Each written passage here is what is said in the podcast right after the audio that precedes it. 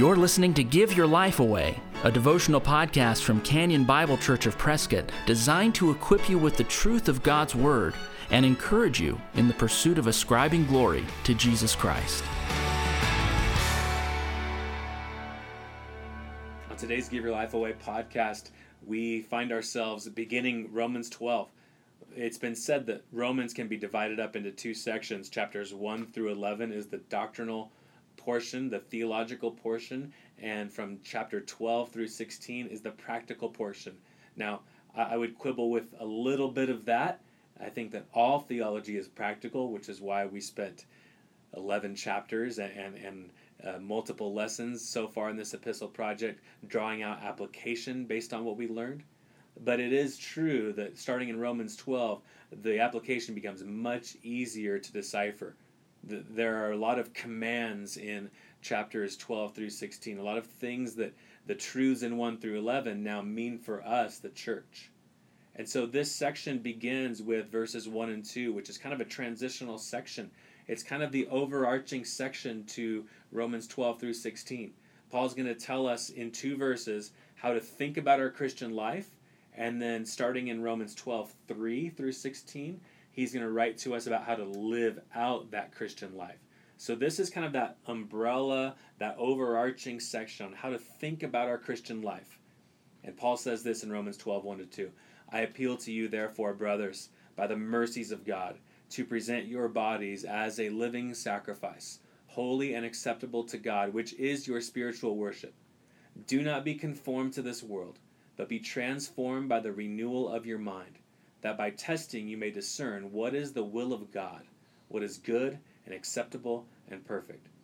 What I want to highlight to you in just a couple minutes, based on this text, is the idea that because of all that we've learned in Romans 1 through 11, the world is full of sin. God has demonstrated the fact that He sent His righteousness to earth to be received by faith, namely the righteousness of Jesus Christ in light of that, in light of the fact that God is sovereign over how that salvation gets to Jew and Gentile, and how He breathes new life into people in salvation, uh, all of that truth, and, and much, much more that I, I've skipped over, all of that truth should lead us not to say, okay, God, now you do what I say. It should lead us to the thought, okay, God, now I am entirely yours. That's why Paul uses this graphic language. He says that we are to present our bodies as living sacrifices. We exist for Him, He does not exist for us. We want our lives to be holy and acceptable to God. We want to know what His will is. We don't want to tell Him our will and have Him be a genie for us as we live out this life and hope for the house with the white picket fence and the perfect spouse and two kids and a dog or two dogs and a kid, whatever you'd like. He doesn't exist for us. We exist for Him.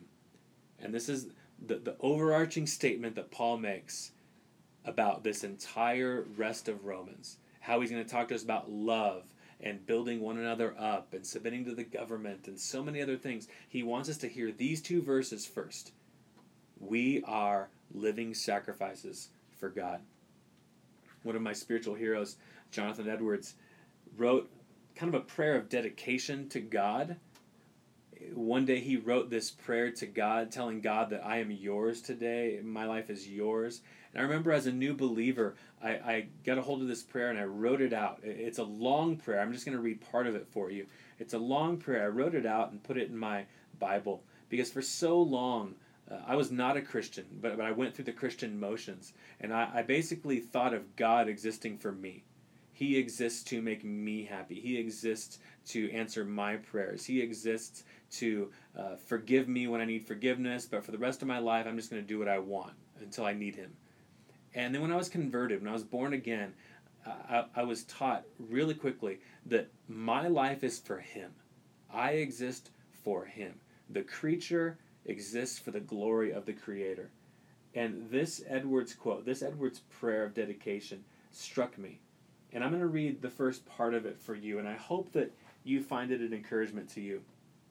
Edwards writes this I have been before God, and have given myself, all that I am and have, to God, so that I am not in any respect my own.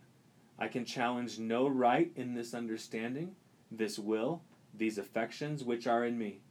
Neither have I any right to this body or any of its members, no right to this tongue, these hands, these feet, and no right to these senses, these eyes, these ears, this smell or this taste. I have given myself clear away, and have not retained anything as my own. I have this morning told him that I did take him for my whole portion and happiness, looking on nothing else as any part of my happiness. What a great prayer of dedication to the Lord. What a great thing to say to the Lord. It reminds me of the famous line from Frances Havergal's hymn, the, the, the famous ending lines Forever only all for thee. Ever only all for thee. That's what Edwards is saying, and that's what Paul, by the Holy Spirit, is calling on us to say to the Lord Lord, we are living sacrifices for you. We exist. We entirely exist for you.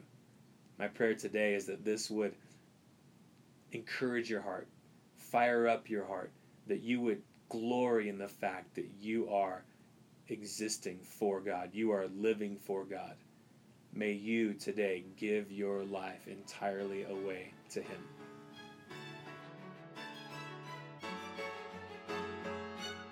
If you've been encouraged by the Give Your Life Away podcast, please share it with a friend.